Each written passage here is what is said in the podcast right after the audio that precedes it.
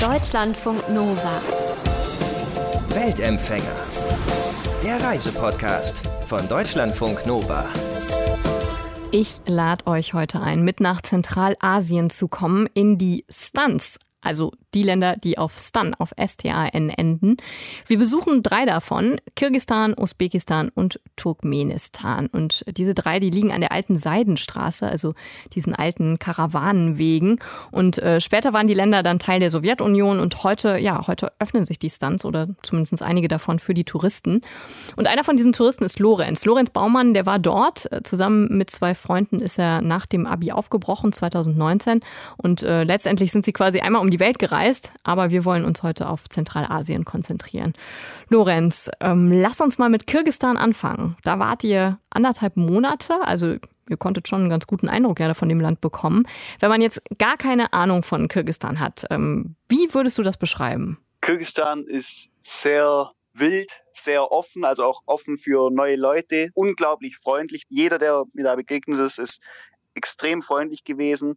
Es ist sehr viel Natur, sehr viele Berge, ist wunderschön eigentlich. Mir fällt kein besseres Wort ein. Als wunderschön. ja, das trifft es eigentlich ziemlich gut. Mhm.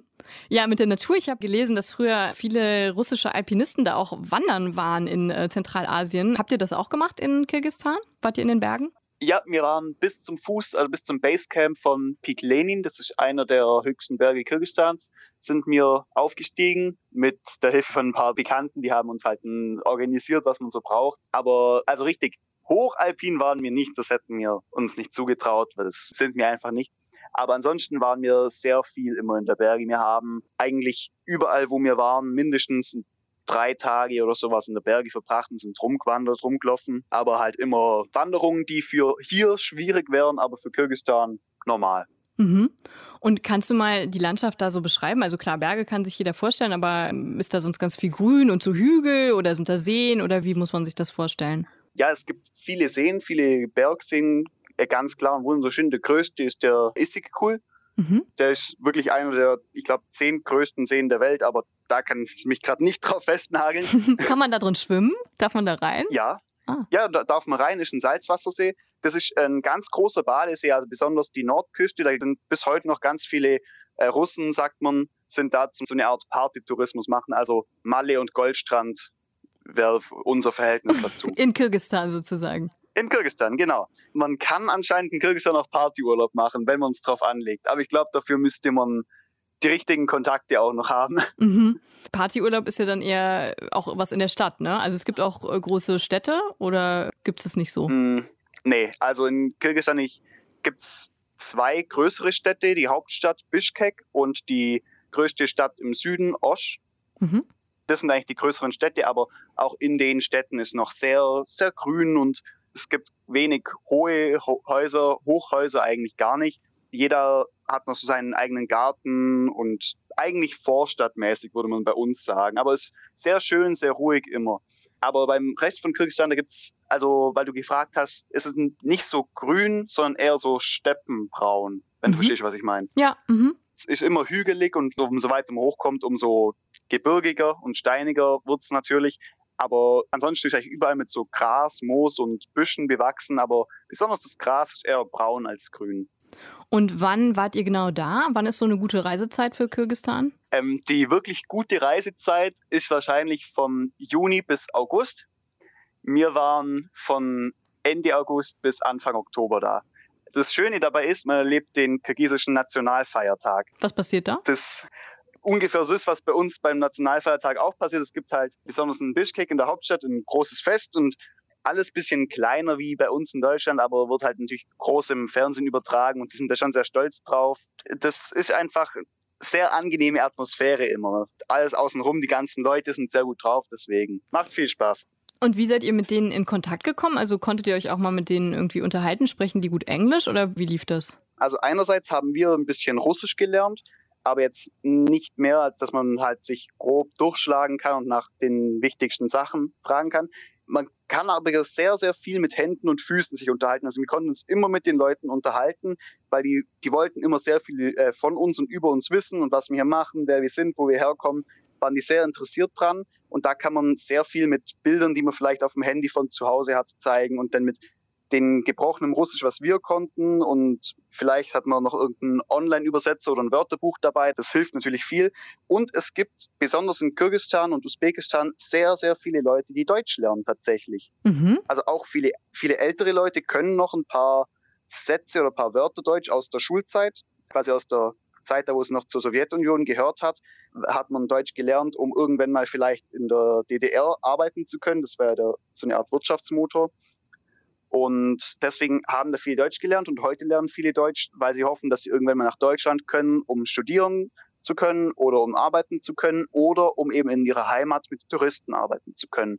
Weil das ist einfach ein Wirtschaftszweig, der immer stärker wird und der immer mehr Geld reinbringt in die Länder. Mhm.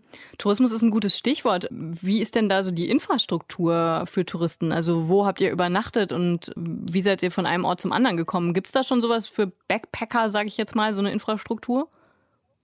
Da kommt sehr stark auf die Länder drauf an. Zum Beispiel in Kirgisistan, die haben ein ganz tolles System, das nennt sich Community-Based Tourism.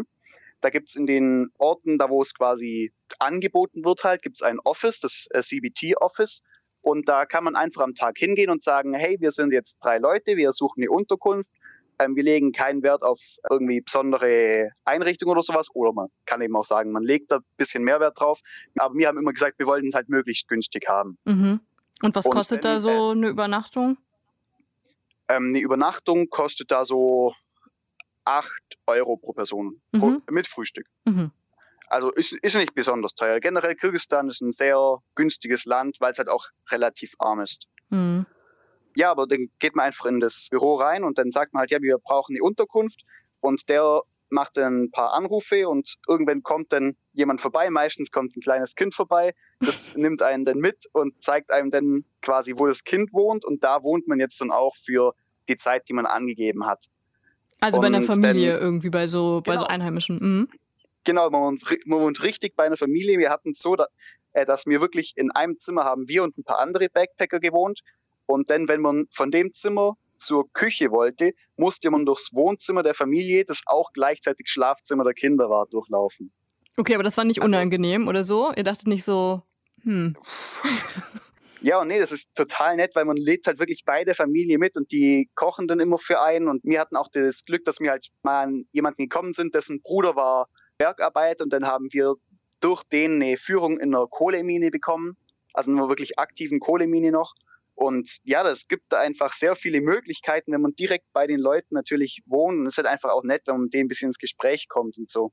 Weil du jetzt eben gesagt hast, die kochen auch für einen. Was habt ihr da so gegessen? Was isst man so? Gibt es so traditionelle Gerichte, typische Gerichte für Kirgisistan? Ja, natürlich gibt es. Also ich würde sagen, das traditionellste und typischste Gericht für Kirgisistan und Usbekistan zusammen ist Plov. Das ist ein Reiseintopf mit Hammelfleisch, verschiedenen Kichererbsen, Paprika, Tomaten, Kartoffeln. Man kann eigentlich ganz viele verschiedene Sachen reintun. Es ist halt immer sehr, sehr fettig, muss man wissen. Aber mir persönlich hat es wirklich gut geschmeckt. Natürlich an den eher strengeren Hammelgeschmack muss man sich erstmal gewöhnen. Aber sobald man da mal drin ist, ich muss ganz ehrlich sagen, da wo ich wieder daheim war, habe ich es richtig vermisst. Fehlt dir der Hammel so ein bisschen? Ja, wirklich, wirklich. Das, das verstehen die meisten Leute immer gar nicht. Aber wenn man irgendwann mal auf den Geschmack kommen ist, dann fehlt es einem wirklich. Ähm, okay. Und ansonsten isst man halt viel Fleisch, eben vor allem Hammel und das edlere Fleisch ist dann Pferd oder Rind. Mhm. Aber ansonsten, wie gesagt, also vor allem Fleisch, Nudeln, Reis, Kartoffeln, das sind halt, also halt wie bei uns halt auch die Hauptbestandteile. Und dann gibt es verschiedene Nudelsuppen, Nudeltöpfe und äh, Reistöpfe. Es gibt sehr breite Palette. Im meisten ist viel Fleisch und viel Fett enthalten. Mir persönlich hat es immer geschmeckt. Andere Leute haben gesagt, also sie waren froh, dass die wieder draußen waren. Gut, Geschmäcker sind verschieden, ist ja auch in Deutschland so. Das ist halt so. So, so ist es, ja. Und ähm, wie seid ihr so von einem Ort zum anderen gekommen? Also wir wissen jetzt, ihr habt da übernachtet bei den Leuten und von einem Ort zum anderen seid ihr mit Auto, Bus oder wie funktioniert das? ja, also ich werde das auch wieder über Kirgisistan erzählen, wenn wir gerade eh schon da sind. Mhm. Ähm, da bewegt man sich vor allem mit Maschrutkas vorwärts. Das sind umgebaute Mercedes Sprinter im Normalfall. Das steht dann halt in einem Bus, sind so 14 Sitze drin oder sowas. Und dann geht man halt quasi an den Busbahnhof und kauft sich ein Ticket und setzt sich in den Bus rein. Dann wartet man so lange, bis der Bus halt voll ist. Wenn man Glück hat, geht es relativ schnell. Wenn man Pech hat, dauert es halt ein bisschen länger. Und ja, dann fährt man halt so lange, wie die Straße als braucht, so lange, wie die, die Geschwindigkeit zulässt, sage ich mal. Sind die Straßen Und nicht so gut? Nein. also äh, jetzt mit der neuen Seidenstraße im Projekt von China gibt es mehr bessere Straßen, aber die meisten sind doch noch sehr holprig und mit vielen Schlaglöchern. Und man braucht doch relativ dickes Sitzfleisch, dass man eine angenehme Fahrt haben kann. Und ihr seid auch einmal, hast du mir erzählt, in Sturm richtig geraten, ne? Mit dem Ding. Ja, wir sind einmal von Bishkek, der Hauptstadt Kirgisistans, nach Talas. Das ist die Regionalhauptstadt von dem gleichnamigen Bundesland, könnte man sagen. Oblast heißt das richtig. Da mussten wir über, eben über einen richtig hohen Pass in der Marschrutka drin und dann sind wir da halt hochgefahren und das war eh schon relativ schlechtes Wetter von Anfang an. Und dann sind wir halt weitergefahren und immer höher haben wir uns halt über den Serpentinen hochgeschraubt und dann hat es halt angefangen so langsam zum Schneien und es ist immer dunkler geworden, natürlich weil es halt auch spät geworden ist und dann hat es irgendwann richtig, richtig Schnee gehabt. Also wirklich, wie man sich vorstellt, wenn es ein richtiger Schneesturm wird. Und dann haben halt die Kirgisen bei uns im Bus, es waren auch Usbeken dabei, ein paar, die haben dann irgendwann angefangen, so traditionelle Lieder zu singen. Und das, das war eine ganz unwirkliche Atmosphäre. Also wirklich, man kann sich das fast nicht vorstellen. Mir fällt es schwer, mir das vorzustellen, obwohl ich dabei war. Und die haben dann angefangen zu singen, äh, irgendwelche Lieder. Wir haben natürlich nichts verstanden davon, aber hat sich einfach toll angehört. Und irgendwann haben wir halt auch angefangen, deutsche Lieder zu singen, weil wir nichts anderes wirklich alle drei gut genug konnten, haben wir halt Weihnachtslieder gesungen. Was habt ihr äh, gesungen? Stille Nacht, gebracht. Heilige Nacht oder was habt ihr gesungen? Ja, auch. Wir haben Stille Nacht gesungen oder O Tannenbaum haben wir gesungen. Und dann haben wir halt so, so ein paar andere Weihnachtslieder gesungen. Ich weiß jetzt ja leider gerade gar nicht mehr welche, aber Stille Nacht war noch dabei, das weiß ich. Und dann sind wir da halt hochgefahren und irgendwann sieht man so in dem Schneesturm um uns rum ein paar Pferde laufen, es werden immer mehr und plötzlich stehen wir halt in dem Schneesturm in einer Herde Pferde drin. Und Wilde Pferde? Fahrer, der, nee, das war also so halbwilde Pferde, wie in Kirgisistan die meisten Pferde halbwild sind. Mhm. Und der, die sind da halt gerade von ihrem Hirten getrieben worden. Und unser Fahrer hat mit dem Hirten dann ein Päckchen ausgetauscht. Wir sind uns nicht ganz sicher, was es war. Vielleicht irgendwie Geld oder Essen oder sonst was. Und dann sind wir halt so quasi sind ein bisschen in der Herde mitgefahren, bis die dann abgebogen sind und wir weitergefahren sind. Ja, das war wirklich ein cooles Erlebnis, weil es wirklich so unwirklich ist einfach. Und weißt du, warum die angefangen haben zu singen? War das so eine Art Beschäftigung oder aus Furcht oder einfach weil es gemütlich war? Also der, der ursprünglich angefangen hat zu singen, das war ein sehr, sehr stark betrunkener alter Mann. Und die anderen sind dann, glaube ich, einfach aus Lust und Dollerei mit eingestiegen. Ja, schön. Dann äh, ziehen wir damit mal weiter nach Usbekistan. Da wart ihr ja auch so anderthalb, zwei Monate. Und du hast mir vorher erzählt, dass ihr da sehr oft auf Hochzeiten eingeladen worden seid. Warum, Lorenz? Wie kam das? Also seid ihr einfach so nett oder warum werdet ihr dazu zu Hochzeiten von Wildfremden eingeladen? Also ich meine, ich hoffe, dass wir so nett sind, aber das hat tatsächlich noch einen sehr viel banaleren Grund und noch einen traditionellen Grund auch noch, weil traditionell sagt man, wenn auf eine Hochzeit Reisende kommen, dann ist das ein gutes Zeichen für die Ehe. Das ist einfach so ein Zeichen, dass die Ehe gut werden wird, fruchtbar und was man sich eben traditionell für eine Ehe wünschen könnte. Mhm. Aber heute ist auch so, dass die usbekischen Hochzeiten unglaublich groß sind. Also man lädt immer das ganze Dorf ein. Das heißt, eigentlich unter 400 Leuten geht da gar nichts. 400 Leute? Also mindestens, mindestens. Okay. Und wenn da jedes Wochenende irgendwer heiratet und dann heiratet mal nächste Woche heiratet äh, mein Cousin aus einem anderen Dorf und dann noch in einem anderen Dorf und immer so weiter. Dann ist man auf so vielen Hochzeiten, man kann sich gar nicht mehr merken, was eigentlich auf welcher Hochzeit passiert ist und welche Hochzeit war eigentlich irgendwie besonders toll. Wenn aber auf einer Hochzeit drei Ausländer sind, drei Deutsche auch noch, weil als Deutsche ist man sehr beliebt in Zentralasien, weil die immer noch ein sehr positives Bild von Deutschland haben. Wenn aber auf der Hochzeit jetzt drei junge Deutsche sind, dann ist es natürlich was ganz Besonderes und dann wird man sich daran erinnern. Wir wurden auch gebeten, dass wir auf einer Hochzeit mal eine Rede halten. Aha. Haben wir, haben wir natürlich auch gemacht. Ohne dass ihr das Brautpaar Glück. eigentlich kanntet, ne? Vorher. Ja, ja, wir haben keine Ahnung gehabt, wer das war. Also mhm. wir wussten schon, warum jetzt besonders die. Das waren halt von einem Freund von uns, den wir kennengelernt haben, waren das der Cousin quasi oder halt ein näherer Verwandter, der geheiratet hat und auch der Sohn von dem Deutschlehrer und deswegen sollten natürlich die Deutschen da was sagen dazu. Mhm, Aber wir mhm. haben, wir haben dann halt das, unsere Glückwünsche sehr allgemein gehalten. Verständlich. Das, das, ja, aber nee, es war echt eine tolle Erfahrung und auf jeder Hochzeit sind wir halt auf nochmal zwei, drei Hochzeiten eingeladen worden und hätten wir jede Einladung angenommen, wir hätten wahrscheinlich Jahre noch in Usbekistan verbringen können, ohne einen einzigen Cent für Essen auszugeben. Weil man eine usbekische Hochzeit, die ist ja nicht nur abends oder sowas, sondern die wirklich, wirklich den ganzen Tag und den ganzen Tag schon mit allen. Es fängt dann an, dass man zuerst beim Haus von der Braut ist, dann beim Haus vom Bräutigam, dann geht man zusammen halt quasi da essen immer und überall gibt es sehr, sehr viel Essen natürlich. Dann geht man ganz kurz nach Hause, um sich kurz umzuziehen, wenn man die Möglichkeit dazu hat. Wir hatten sie natürlich nicht, aber... Ihr hattet ein Hemd und das war's. Ja, wir haben extra für sowas und für die Taschkenter Oper, die sehr berühmt ist, haben wir extra ein Hemd, das jeder uns gekauft. Glückwunsch. Aber ansonsten. Glückwunsch. Taschkent, ja, die, die Hauptstadt ne, von Usbekistan. Ja, genau. Taschkent ist die Hauptstadt von Usbekistan. Die hat eine sehr interessante und wirklich auch gute Oper, muss ich sagen. Hat, also, hat sehr viel Spaß gemacht, da reinzugehen. Das heißt, ihr habt noch was anderes gesehen, außer Hochzeiten tatsächlich in Usbekistan? sehr, sehr viel anderes, ja. Ähm, Usbekistan ist ja vor allem bekannt dafür, dass es eben das Klischee der Seidenstraße quasi man da finden kann. Also wenn man an Seidenstraße denkt, denken ja viele Leute an die blauen Kacheln und halt an das blaue Mosaik und die blaue Keramik. Und die gibt es eben in Usbekistan ganz viel, besonders in äh, Samarkand, Buchara und Khiva.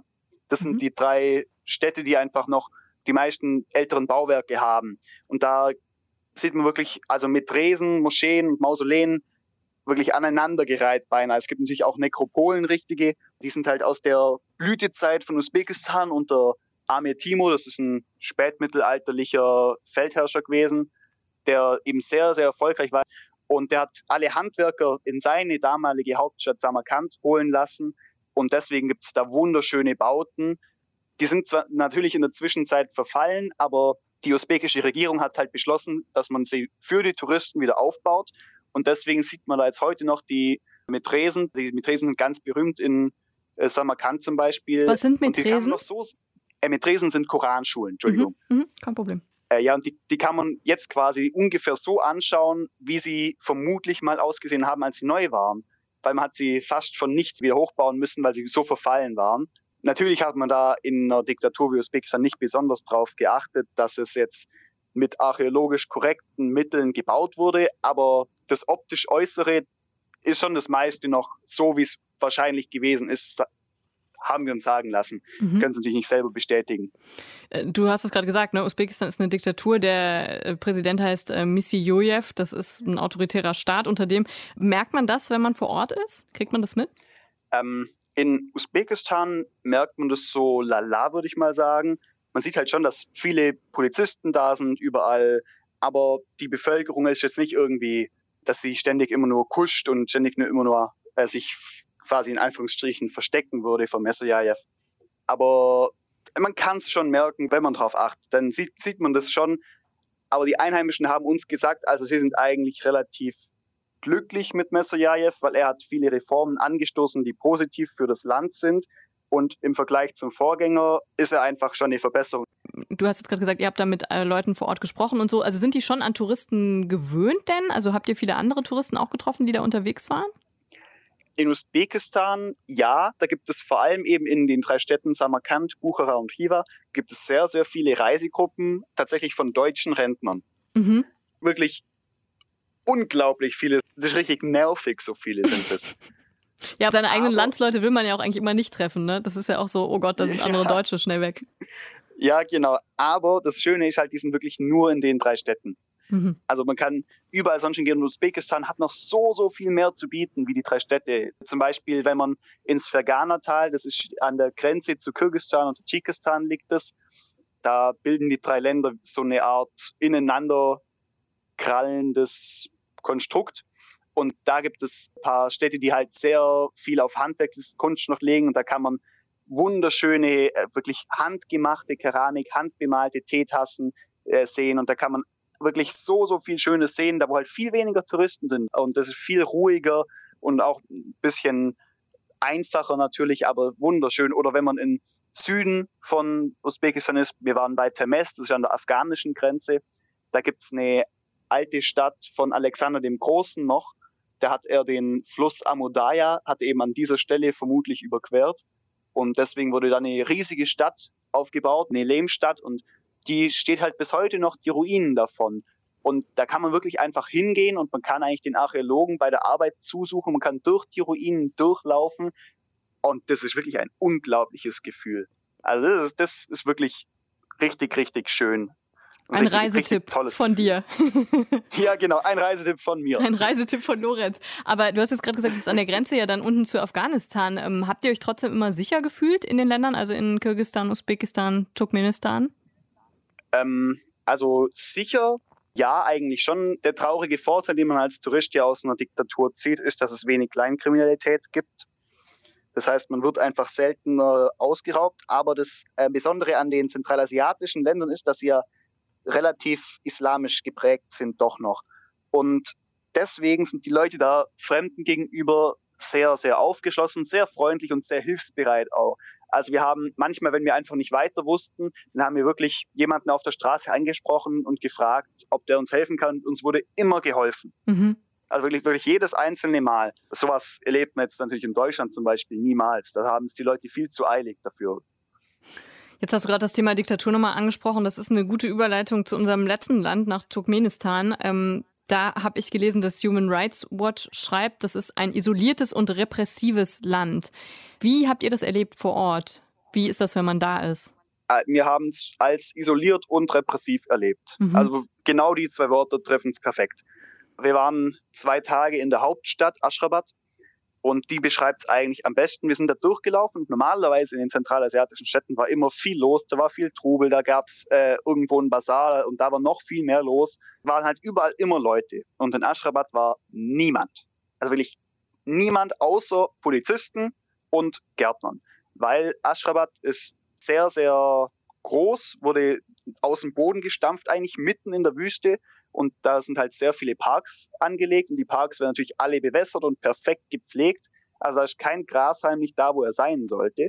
Und die ganze Bewässerung, die verschlingt Unmengen an Wasser. Man sagt, der Kanal, der vom Amodaya darunter gebaut wurde, da kommt ein Bruchteil davon an. Also wir haben mal die Zahl ein Dreißigstel gehört, aber kann ich jetzt natürlich nicht bestätigen und habe auch nichts dazu gefunden, ob das bestätigt wurde. Aber wirklich ein Bruchteil davon kommt überhaupt in der Stadt an und das wird dafür verschwendet, dass man Springbrunnen betreibt und wirklich der größte Springbrunnen der Welt oder halt mit den meisten Fontänen steht in Aschrabat und wirklich riesige Parkanlagen, die ständig bewässert werden müssen, mitten in der Wüste.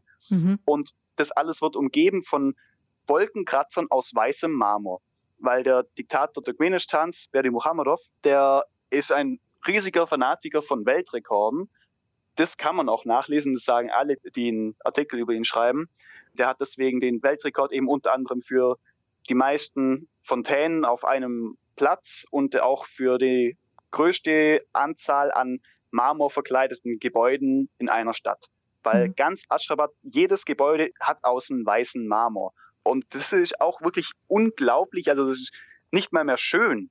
Ganz ehrlich, das ist richtig gruselig eigentlich. Vor allem, weil halt keiner da ist und alles ist nur so steril und sauber und glatt und weiß und glänzend. Das ist, ist echt nicht toll, ganz ehrlich. Dann ist ja immer die Frage, ne, warum wart ihr da? Also, warum wolltet ihr euch das angucken? Ja, das hat bei uns zwei Gründe gehabt. Einerseits wollten wir nicht fliegen wir wollten weiter nach Aserbaidschan und Georgien und wir wollten nicht fliegen. Das heißt, wir sind dann aus Usbekistan durch Turkmenistan durch übers Kaspische Meer nach Aserbaidschan. Und andererseits ist es halt schon so, dass wir auch gesagt haben, so eine Diktatur mal mit eigenen Augen sehen. Und ich meine, 2019 war Turkmenistan auf dem letzten Platz der Pressefreiheit, also hinter Nordkorea noch. Und das haben wir auch gesagt, das mal mit eigenen Augen zu sehen, eigentlich, wie das wirklich ist, wie krass das ist, wie die Bevölkerung da unterdrückt wird. Und in Turkmenistan merkt man es auch wirklich, die Leute gehen nicht auf einen zu und sprechen einen an und wollen mit einem in Kontakt kommen, sondern die funkeln einen an, richtig. Also was macht man hier, was will man hier und bleibt bloß weg von mir, weil Fremde bedeuten Ärger. Hm. Das Krasse ist ja, dass Turkmenistan ja eigentlich unheimlich reich an Gas ist. Ne? Also es hat weltweit die viertgrößten mhm. Gasreserven, habe ich gelesen. Aber bei der Bevölkerung kommt dann wahrscheinlich nichts an, oder? Das geht alles für, ich weiß nicht, weißen Marmor und die Eskapaden vom Diktator drauf. Also das meiste schon. Das, in Turkmenistan ist das Gas umsonst. Also sie können umsonst quasi Gas heizen, mit Gas kochen. Mhm. Aber ansonsten kommt nichts bei der Bevölkerung an, das stimmt. Wir haben auch ein paar mit denen geredet und die werden wirklich in der Schule dazu gezwungen, das Buch vom ehemaligen Diktator, der hat sich Turkmenbashi, Vater der Turkmenen nennen lassen, der hat ein Buch geschrieben, die Ruchnama. Und die müssen dazu in der Schule, müssen die das auswendig lernen. Es gibt ein Fach dazu und die müssen auch in anderen Fächern, müssen sie das Buch wirklich durchnehmen und das eigentlich auswendig können. Wenn man einen Führerschein machen will zum Beispiel, muss man die Ruchname auswendig können. Für völlig, was, was überhaupt nichts miteinander zu tun hat. Also Führerschein und. Das, das, hat, das hat gar nichts miteinander zu tun. Also die Hochname, das ist so eine sehr, sehr skurrile Mischung aus ähm, Religiosität, Geschichten, Gedichten, Verhaltensregelungen, so Pseudogesetzen, könnte man sagen. Also eine ganz komische Mischung, was da eigentlich drinsteht. Turkmen Bashi hat das halt geschrieben und das quasi als das Buch schlechthin dargestellt. Und wenn man in Turkmenistan irgendwie einen wirtschaftlichen Auftrag haben wollte als größere Firma oder sowas, dann war eigentlich der normale Weg, dass man die Hochnama in seine eigene Sprache übersetzen hat lassen von irgendwelchen Übersetzern. Und da hat man einen Auftrag bekommen. Haben auch deutsche Firmen mitgemacht. Ähm, lass uns noch zum Ende noch über eine Attraktion reden, die Turkmenistan aber auch hat, die auch mit dem Gas zusammenhängt, und zwar dieses Tor zur Hölle. Kannst du das mal nochmal beschreiben, was das ist? Ja, das, der, der, der WC Feuergrad oder das Tor zur Hölle, ja. Der Name sagt es eigentlich schon. Ähm, da wurde in den 60er oder 70er Jahren, ich weiß gerade aus dem Kopf nicht, wurde da nach Gas gebohrt, weil Turkmenistan eben so reich an Gas ist. Und dann ist halt die äh, Bohranlage in die Luft geflogen und das ganze Methan ist ausgeströmt. Deswegen hat man halt gesagt, okay, was machen wir? Das Methan, das ist halt giftig, wir könnten alle ersticken. Und man hat es dann halt angezündet. Man hat gedacht, okay, das brennt jetzt zwei Tage, dann ist es leer und dann können wir hier weitermachen. Das brennt es halt nicht zwei Tage, sondern inzwischen über 40 Jahre schon. Und es ist wirklich ein Krater mit mehr als 70 Metern Durchmesser, 20 Meter tief und das brennt einfach komplett aus den Steinen raus. Man kann da wirklich reinschauen, man kann bis an den Rand hin vorgehen, wenn man will. Und da brennt es einfach richtig aus dem Boden raus. Und wenn man es bei Nacht sieht, der ganze Nachthimmel ist kilometerweit noch erleuchtet davon.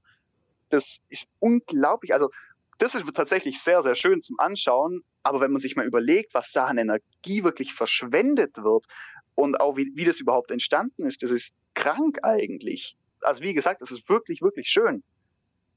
Aber total unwirklich auch. Mhm. Eigentlich alles an Turkmenistan, was man da so sehen kann als Tourist. Wir hatten ja nur ein Transitvisum, das ist ja gar nicht so leicht zu bekommen, aber dafür durften wir halt ohne persönlichen Begleiter uns im Land bewegen. Und was man da so sieht, das wirkt alles total unwirklich. Da denkt man sich wirklich immer, ich bin hier irgendwie im falschen Film auf einem anderen Planeten oder also man, man kommt gar nicht richtig dahinter, was man eigentlich gerade betrachtet, ja. Also würdest du nicht unbedingt nochmal hinfahren? Ganz ehrlich, nein. Also es, es ist eine krasse Erfahrung, die ich gemacht habe, die wollte ich auf gar keinen Fall missen. Aber es ist halt schon auch so, wenn man in so ein Land fährt und wir hatten ja eben, weil wir kein Touristenvisum, sondern ein Transitvisum gemacht haben, waren wir nur vier Tage da und haben wirklich, wirklich wenig Geld in dem Land gelassen. Aber trotzdem, eigentlich kann man sich überlegen, jeder Cent von dem geht irgendwie an der Diktator und das will man echt nicht unterstützen, ganz ehrlich. Lorenz Baumann war das. Wir haben über Kirgistan, Usbekistan und Turkmenistan gesprochen und das Gespräch mit ihm, das war übrigens aufgezeichnet. Und das muss ich am Ende noch sagen, ich freue mich sehr, dass gerade Lorenz davon erzählt hat, denn Lorenz ist einer unserer Hörer. Er hat uns eine Mail geschrieben, einfach an mail.deutschlandfunknova.de und wir fanden seine Reise so cool, ähm, dass wir gesagt haben, klar, erzähl uns davon hier im Early Bird bei Deutschlandfunk Nova. Und wenn ihr auch eine gute Reisegeschichte habt, dann macht das doch einfach genauso wie Lorenz. Schreibt uns eine Nachricht, mail at deutschlandfunknova.de oder ihr könnt uns natürlich auch gern bei Facebook oder bei Instagram schreiben. Deutschlandfunk Nova. Weltempfänger.